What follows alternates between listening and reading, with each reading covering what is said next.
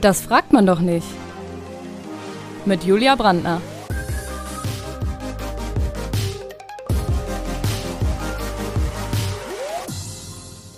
Heute mit Anwältin Franziska Fiedler.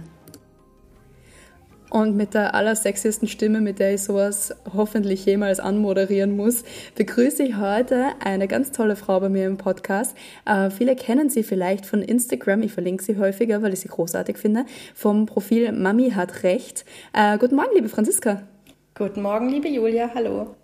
Freut mich sehr, dass du da bist. Franziska, du bist ja Anwältin. Du bist mhm. gerade in Elternzeit, aber in welchem Fachbereich als Anwältin hast du gearbeitet? Ähm, ich habe im allgemeinen Zivilrecht ähm, äh, gearbeitet. Das heißt, ich habe Mietverträge gemacht, Kaufverträge, ähm, allgemeine ähm, Anfragen, die jetzt äh, die spezialisiertesten Anwälte aus meiner Kanzlei nicht mehr machen wollten. okay. Und ähm, genau, habe mich da so eingearbeitet. Das heißt, wie lange hast du das gemacht? Zwei Jahre habe ich das gemacht und dann bin ich erstmal in Elternzeit gegangen. Okay.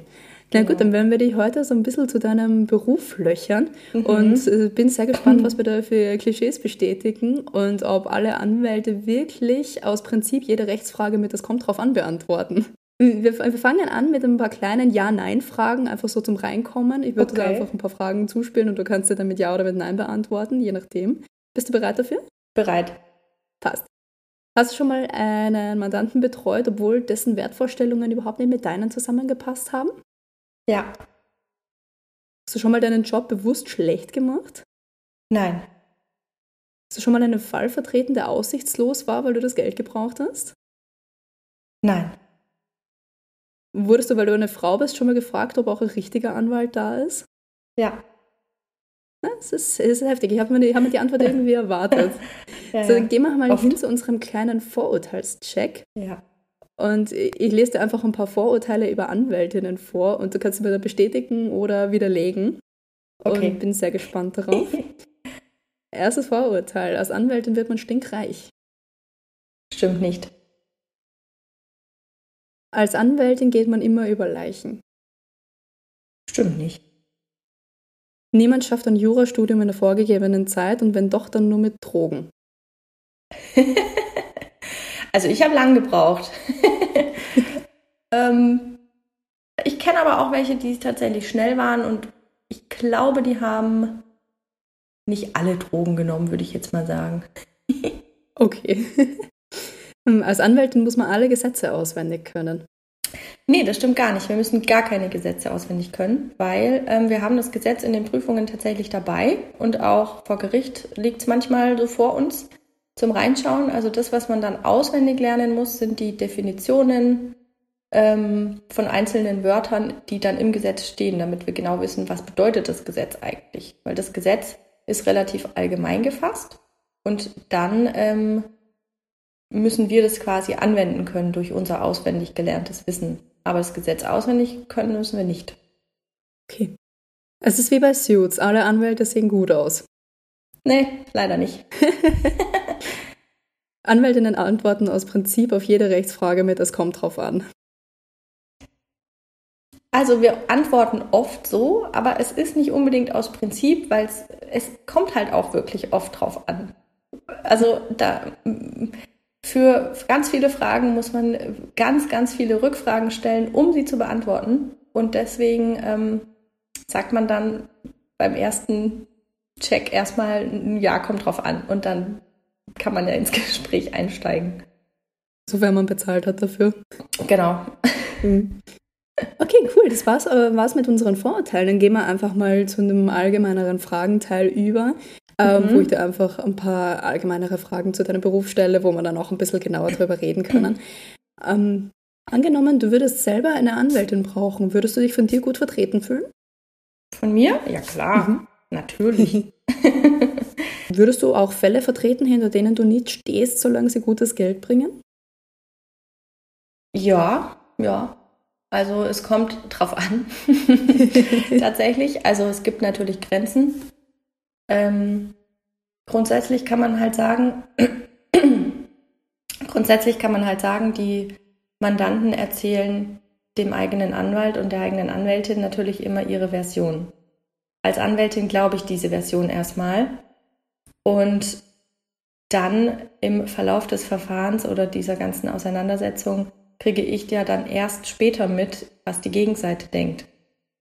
Und manchmal ähm, ist man dann überrascht äh, und muss sich dann überlegen, führe ich das Mandat fort oder nicht.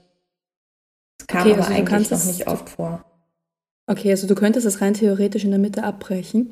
Ja, ja, ja, klar. Okay, Jederzeit. Also das ist jederzeit. Wir sind nicht äh, fix verbunden. Also wenn man sich streitet mit seinem eigenen Anwalt, kann man auch jederzeit den Anwalt feuern. Und auch der Anwalt okay. kann sagen, ich möchte dieses Mandat nicht mehr haben. Hm, spannend. Ja. Habe ich gar nicht gewusst. Äh, stimmt es, ähm, je schlimmer der Fall ist, umso höher ist das, was man damit verdient? Nee, das stimmt nicht. Also gerade, ich habe ja im Zivilrecht gearbeitet. Mhm. Ähm, da sind die Vergütungen, die richten sich entweder nach Stundensatz, das vereinbart man dann mit dem Mandanten und sagt, oh, ich brauche ungefähr zehn Stunden für die Verarbeitung oder so. Und ähm, das kostet dann so und so viel. Und wenn du das zahlst, dann ist gut.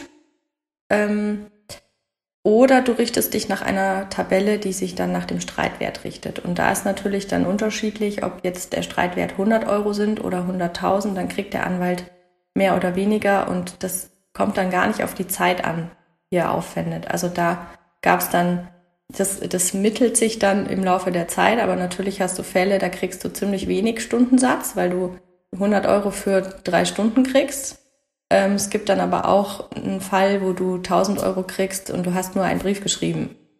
Einfach weil der Streitwert höher war und das hat sich dann geklärt. Aber wenn sich's nicht klärt, ähm, dann arbeitest du für, de für, deine 1000 Euro eventuell auch mehr und das, ähm, ja, deswegen hat man immer so ein bisschen Zeitdruck als Anwalt auch.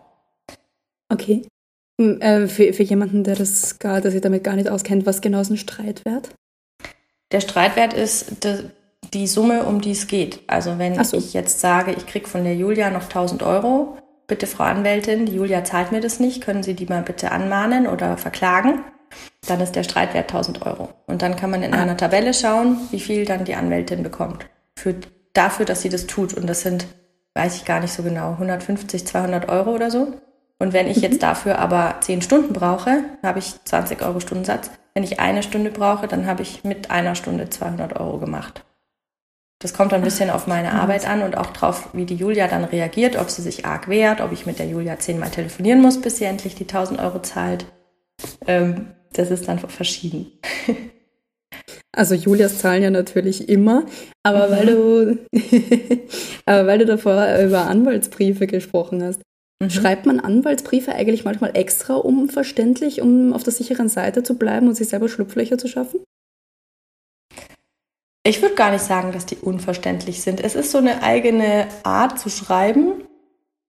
Ähm, ich kann dir gar nicht sagen, warum sich das so eingebürgert hat, dass man, dass man diesen, äh, diese komplizierte Art des Schreibens so durchführt. Ähm, aber eher nicht, um die Gegenseite zu verwirren. Also ähm, Im Zweifel steht auf der anderen Seite ja auch eine Anwältin und die versteht sie ja sowieso auch. Die schreibt ja dann den gleichen Kauderwelsch.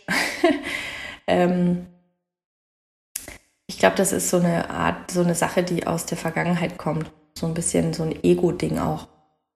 Okay. Der Juristen. Hast du das gerne? Sprichst du gerne in Fachsprache? Ich verfall dann auch öfter mal in normale Sprache, gerade wenn ich mich aufrege oder wenn ich, wenn man dann wirklich streitet vor Gericht, dann ähm, geht mir diese, diese Fachsprache eher auf die Nerven. Verstehe ich. Was machst du eigentlich im Gericht, wenn dann so die Emotionen hochkochen? Darf man die rauslassen oder ist das eher hinderlich? Und was gibt es da für Tricks?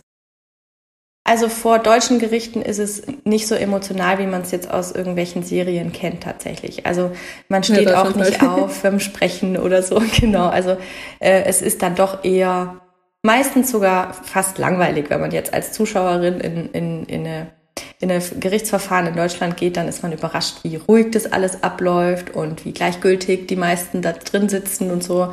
Also es ist jetzt nicht so emotional, wie man sich vorstellt und wir schreien eigentlich auch nicht rum oder so. Ich hatte einmal einen Fall, wo, wo sich der Gegenanwalt schrecklich aufgeregt hat. ähm, meistens ist die, ist die Anwältin ja aber eigentlich dafür da, um die Emotionen der Mandantschaft so ein bisschen abzufangen. Also da es nicht um meine Ansprüche geht und auch nicht ich gestritten habe mit dieser Gegenseite, bin ich ein bisschen gleichgültiger und ein bisschen ähm, auf sachlicher Ebene unterwegs und kann es auch ein bisschen abfangen. Also die meisten Fälle waren eher so, dass die ähm, Gegenseite, also dass, nee, die meisten Fälle waren eher so, dass meine Mandanten sich schrecklich aufgeregt haben und ich die dann beruhigt habe und gesagt habe, jetzt konzentrieren wir uns mal auf die Sachen, die äh, hier wichtig sind. Dafür sind ja auch Anwältinnen dann quasi da. Und so hitzig wird's nicht vor Gericht eigentlich. Selten. Okay. ähm, das bringt mich so zur nächsten Frage. Welches Verbrechen könntest du mir empfehlen, wenn ich für sechs Monate ins Gefängnis möchte? Ich bin kein Strafrechtler. Ähm, und sechs Monate Gefängnis, ich glaube, da müsste man mehrere kleine Sachen machen, weil, ähm, ich, ehrlich gesagt, weiß ich das nicht. Da müsstest du mal meinen Freund fragen, den, den Markus, der Strafrechtler. Das ist übrigens eine gute Idee für ein Interview. Was ist denn für dich persönlich so das schlimmste Verbrechen? Oder gibt es eines, wo du sagen würdest, das würdest du nicht vertreten? Auf jeden Fall. Also ich habe ja kein Strafrecht gemacht, aus gutem Grund, ja. weil ähm, ich konnte einfach nicht ertragen. Also bei der juristischen Ausbildung ist es so, dass man erst ein, das erste Staatsexamen schreibt dann hat man ein Referendariat, wie äh, die Lehrer das auch haben. Und dann schreibt man auch ein Staatsexamen. Und in diesem Referendariat hat man viele Praxisstunden und schaut sich viele Fachbereiche mal an. Und da war ich auch im Strafrecht. Da war ich auch mal auf Staatsanwaltsseite und da war ich auch mal als Strafverteidigerin mit dabei. Und als Strafverteidigerin konnte ich, ich konnte das nicht ertragen, wie äh, da, da gab es Fälle mit häuslicher Gewalt, wo man zum Beispiel genau wusste, der Typ war das und die Frau sagt nichts. Und das, also ich, ich konnte da kaum für meinen Mandanten ähm, irgendwie, ich, ich konnte ihn einfach nicht leiden. Und das ist natürlich nicht, ja. nicht gerade förderlich. Also ähm, da macht man dann, was man muss. Und als Strafverteidiger hat man natürlich die Aufgabe, auch für ein faires Verfahren zu sorgen und zu schauen, dass die Zeugen anständig angehört werden. Aber ähm, also ich bin jetzt nicht so äh, dafür geeignet, da die, die, äh, ja, die, die, so häusliche Gewalt und Sexualverbrechen oder sowas zu verteidigen, könnte ich niemals machen. Ja, das wäre nämlich auch noch eine Frage gewesen. Findest du eigentlich den Satz im Zweifel für den Angeklagten gut? Ja, auf jeden Fall. Das ist so ein Rechtsstaatsprinzip, ohne das geht gar nichts. Also stell, stell dir mal einen Staat vor, wo das nicht so wäre. Ja, auch bei Kindesmissbrauch und, äh, und ähnlichem? Ja, schon. Ja. Weil es, ähm, das ist einfach ein wichtiges Prinzip. Man könnte ansonsten Leute hinter Gitter bringen für Sachen, die sie nicht getan haben. Also mhm. wenn du sagst, wenn, also wenn man jetzt sagen würde, dieses Prinzip gibt's nicht, dann könnte man ja sagen, im Zweifel gegen den Angeklagten. Das heißt, wir haben keine Beweise, aber er muss trotzdem in den Knast. Das geht nicht. Also wir müssen schon schauen, der Staat hat ja eine größere Macht als so eine Einzelperson. Und das ist einfach ein wichtiger, wichtiger Ansatz. Und dann muss man sagen, wenn der Staat es nicht schafft, so viele Beweise zu finden, dass jemand wirklich eine Strafe bekommen sollte, dann muss der freigesprochen werden. Und das ist ganz, ganz wichtig. Ansonsten haben wir äh, keinen guten Staat. Und da können wir froh sein, dass wir das so haben. Hm, natürlich. Also vom, vom Prinzip her ist es mir vollkommen klar. Mm, es gibt nur manchmal so Fälle, wo es halt wirklich sehr, sehr schwer ist, das Ganze zu beweisen.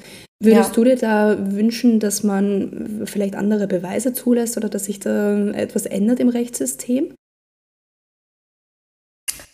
Meinst du gerade so Fälle, Aufklärung die von, weiß ich nicht, sexueller Gewalt, häuslicher Gewalt?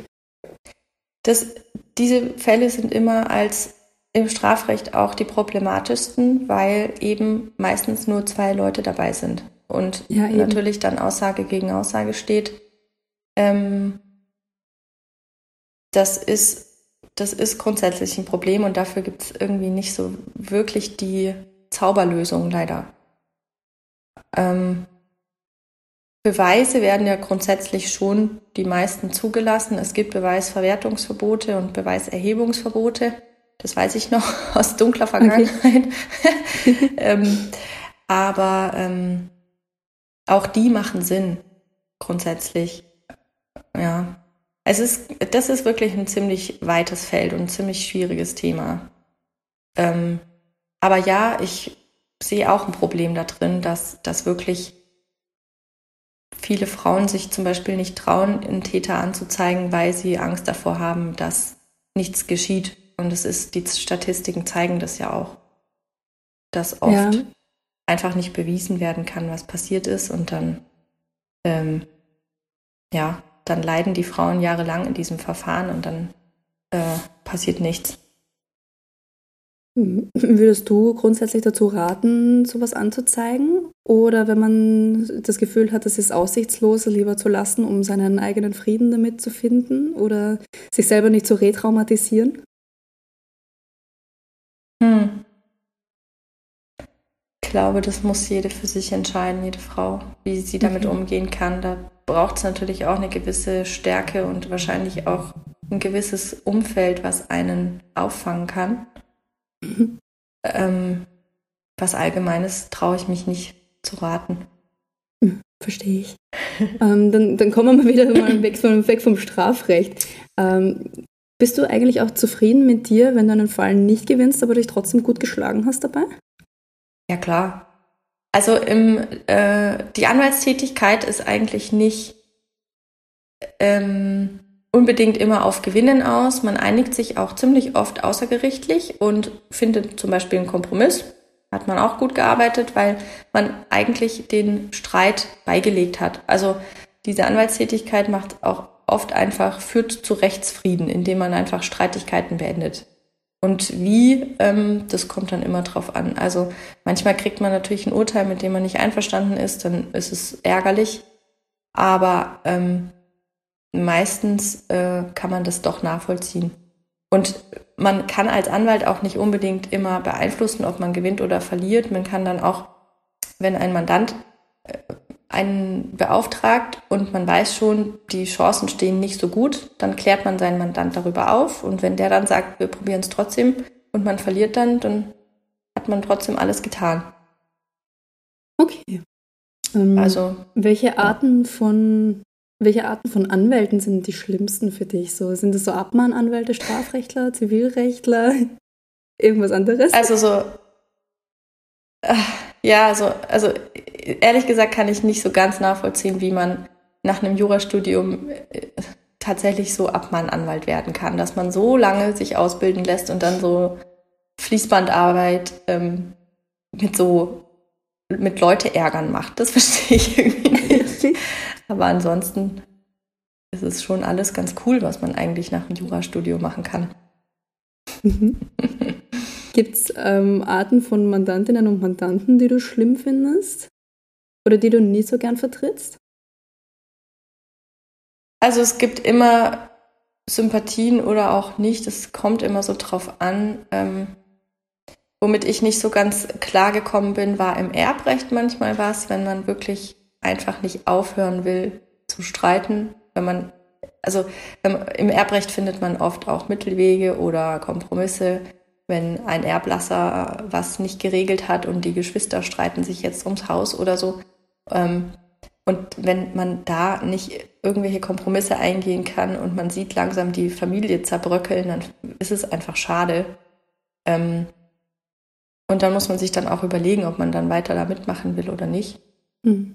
Aber genau, also manchmal passt einfach, manchmal passt einfach nicht. Und ähm, ich hatte dann auch so eine, so eine kleine Liste mit Kollegen aus dem Ref, ähm, wo ich wusste, dieser Mandant passt besser zu dem und habe den dann eventuell auch weiterempfohlen. Wo ich gesagt habe, das, äh, ja, ihr passt besser zusammen als ich mit dem. Okay. Darfst du eigentlich ja. oder würdest du Freundinnen oder Freunde und Bekannte vertreten? Ja, habe ich auch oft gemacht. Also klar, wenn du Anwältin bist, dann, dann wirst du öfter mal irgendwas Kleines gefragt, auch mit Handyverträgen oder äh, Strafzetteln oder so. Da habe ich dann schon geholfen. Klar. Okay, ja, Grüße gehen raus an meinen besten Freund auch. Marco, der das auch machen muss bei mir. ja, um. doch, darf man auch. Also da ähm, Anwälte können nicht befangen sein oder so. Also das, das gibt es nur bei Richtern. Ah, okay. Und machst du das gerne oder ist, äh, ist dir das eher unangenehm? Mache ich schon gerne. Hm. Auf jeden Fall. Okay. Doch, doch. Hm, willst, willst du eigentlich auch privat immer recht haben? Naja, schau mal meinen Instagram-Namen an. ja, meine, meine Mama nee, also, hat, hat übrigens gesagt, wo ich die zum ersten Mal verlinkt habe, da hat sie gesehen, ähm, dass du Mami hat recht heißt. Und sie hat dann gemeint, fand sie gut, oder? Auf sie. Mami hat immer recht. So, genau. Nein, also mein Instagram-Name kommt daher, dass ich eigentlich geplant hatte, auch rechtlichen Content zu posten, ja. ähm, der Mütter interessiert quasi. Also ähm, Sachen zur Elternzeit, Elterngeld und so weiter. Und das habe ich dann auch anfangs gemacht und es hat aber keinen interessiert. Und ich, ich habe da vor mich hingepostet und ähm, genau, hat, also das ging einfach nicht gut. Und dann habe ich so ein bisschen mein Content geändert, hat sich dann entwickelt, aber den Namen habe ich behalten, ähm, weil ich ja Anwältin bin und Mami. Und dann habe ich mir gedacht, Mami hat recht, passt eigentlich ganz gut. Sehr cool. Ähm, aber ja, also ob ich immer recht haben will? Oft. Aber ich kann schon auch mal zugeben, wenn es nicht so ist. Okay. Aber es ist natürlich nicht so oft so. Natürlich nicht. um mal jemanden zu fragen, der sowas wissen sollte. Das wurde nämlich auf Instagram häufig gefragt. Ich habe so einen Fragensticker gepostet. Aber da hat jemand mhm. gefragt, mhm. gibt es eigentlich im Gesetz Gender Gaps? Oder gibt es ähm, Gibt es Gesetze, die nur für Männer oder für Frauen gelten? Hm. Weiß ich gar nicht so genau. Fällt mir spontan keins ein, aber es könnte schon sein, dass im Familienrecht zum Beispiel da auch manchmal unterschieden wird. Mhm. So bei Unterhaltsstreitigkeiten meinst du? Oder bei Sorgerechtfällen? Also ich, ich meine, das Gesetz ist schon relativ allgemein formuliert, aber das in der Praxis führt es natürlich schon zu Gaps, weil, weil die Realität ja, wir wissen ja, wie die aussieht. Ja.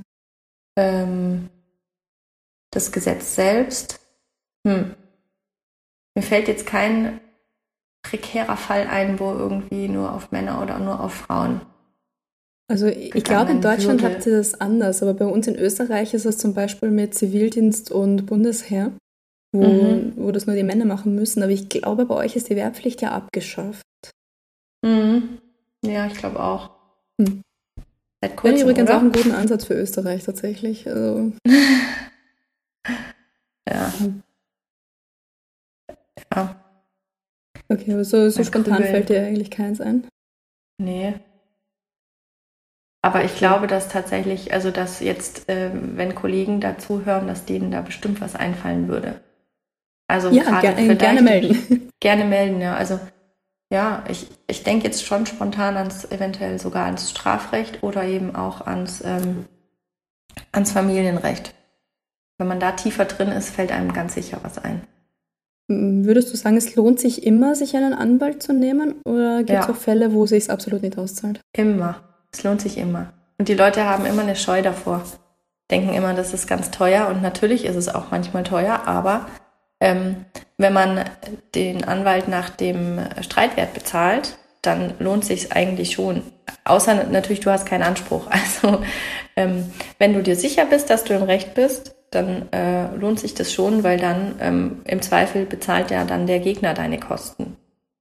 Also wenn mhm. die Julia jetzt mein Recht verletzt und ich beauftrage eine Anwältin und sage, hier, äh, die Julia, die muss mir noch irgendwas bezahlen, dann muss Julia auch noch meine Anwaltskosten bezahlen, weil sie ist ja schuld an dieser ganzen, an dieser ganzen Streitigkeit. Okay.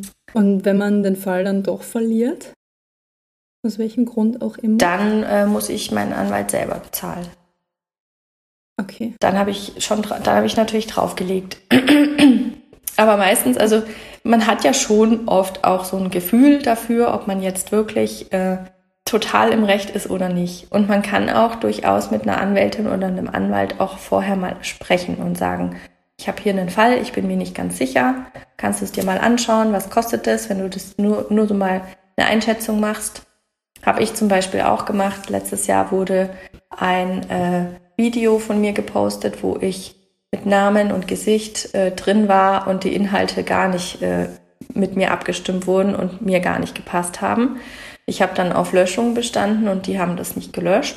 Und dann habe ich mir auch einen Anwalt genommen und gesagt, ich kenne mich in diesem Rechtsgebiet leider gar nicht aus. Was sagst du denn? Ähm, was äh, habe ich da eine Aussicht auf Erfolg, dass die das wirklich löschen müssen? Und dann hat der sich das erstmal angeschaut, hat gesagt, das zu prüfen kostet so und so viel Geld. Und dann habe ich gesagt, okay, dann macht es. Und dann hat er gesagt, ja, okay, also er glaubt schon, dass die das löschen müssen. Und dann haben wir angefangen, Briefe an die zu schreiben. Und dann wird es zwar ein bisschen teurer, aber ähm, letztendlich hat die Gegenseite meine Anwaltskosten komplett bezahlt, weil die auch meine Rechte verletzt hatten. Gibt es Möglichkeiten für Menschen, die wirklich kein Geld haben, sich da irgendwelche Förderungen oder irgendwelche Hilfen zu holen, irgendwelche finanziellen? Also man kann für sich selber eine Rechtsschutzversicherung abschließen, wenn man möchte, ähm, für bestimmte Rechtsgebiete. Ähm, man kann aber auch ähm, ins Amtsgericht gehen und sich ähm, quasi für eine Beratungshilfe anmelden oder sich so einen Beratungshilfeschein holen. Ähm, ich selber war auch mal bei so einer Art Sprechstunde dabei, was manche Amtsgerichte wohl wöchentlich ähm, organisieren. Da sitzt dann ein Anwalt, der, die rotieren, da rotieren alle Anwälte mal von der Stadt quasi ähm, zeitlich da und, und, und jeder ist mal dran sozusagen und sitzt eine Stunde lang ein Anwalt im, in einem Raum im Amtsgericht und man kann da quasi hingehen und dem Fragen stellen. Also wenn man jetzt irgendeine, was kam da? Also da war ich, da war ich drin, da hat einer gesagt, meine Mutter hat mir versprochen, 1000 Euro zu schenken und jetzt macht sie es nicht. Was kann ich tun? Irgendwie so. Und dann sagt der Anwalt ganz kurz und knapp, was jetzt geht. Also solche Sachen gehen zum Beispiel auch ganz kostenlos. Ähm, grundsätzlich würde ich immer erstmal ins Amtsgericht gehen und da fragen, was hätte. Ja. Okay, super, super Tipp für alle, die vielleicht gerade in dieser genau. Situation genau. sind. Ähm, Franziska, jetzt haben wir noch zum Abschluss eine Community-Frage. Okay. Und zwar ähm, wurde die auf Instagram sehr oft gestellt, deshalb stelle ich sie dir einfach weiter. Gibt es für dich Gerechtigkeit im Rechtssystem? Ja, schon. Doch. Also nach kurzem Überlegen sage ich schon ja. Also natürlich kriegt man nicht immer die absolute Gerechtigkeit hin, weil ich glaube, die ist sowieso subjektiv. Ja, also sonst gäbe es ja auch keinen Streit. Wenn ich jetzt äh, mit jemandem um Geld streite, dann denkt doch jeder, er hat Recht. Und dann ähm, ist es einfach gut, dass dieses Rechtssystem dafür sorgt, dass Rechtsfrieden herrscht, indem der Streit beendet wird. Dass dann irgendwann mal gesagt wird, so, du zahlst ihm jetzt 500 Euro und damit ist auch gut. Und dann ist quasi, es ist nicht unbedingt gerecht, vielleicht wären 400 Euro gerechter gewesen, aber immerhin ist auch mal Ruhe im Karton. An dieser Stelle eine kurze Unterbrechung, weil ich der lieben Franziska aufgrund meiner Kehlkopfentzündung gerade dreimal in ihre Antwort gehustet habe. Ich habe beschlossen, das ist kein wertvoller Input für euch und habe es deshalb rausgeschnitten. Deshalb gehen wir gleich über zur Abschlussfrage. Viel Spaß damit. Franziska, bist du happy mit deinem Job? Ja, absolut. Also ich hoffe, dass ich nach der Elternzeit auch wieder zurück kann in die Anwaltstätigkeit und das kombinieren kann mit dem, was ich sonst noch so mache. Ähm, ja, und das macht mich schon alles ganz happy eigentlich, ja. Sehr gut. Ja, du bist ja auch Autorin und Stillberaterin und Stillbegleiterin und machst Instagram. Und wer sich das noch genauer anschauen möchte, der findet dich unter dem wunderschönen Namen Mami hat recht. Genau. Und ich wünsche dir und den Leuten da draußen jetzt noch einen wunderschönen Tag. Tschüss. Ciao.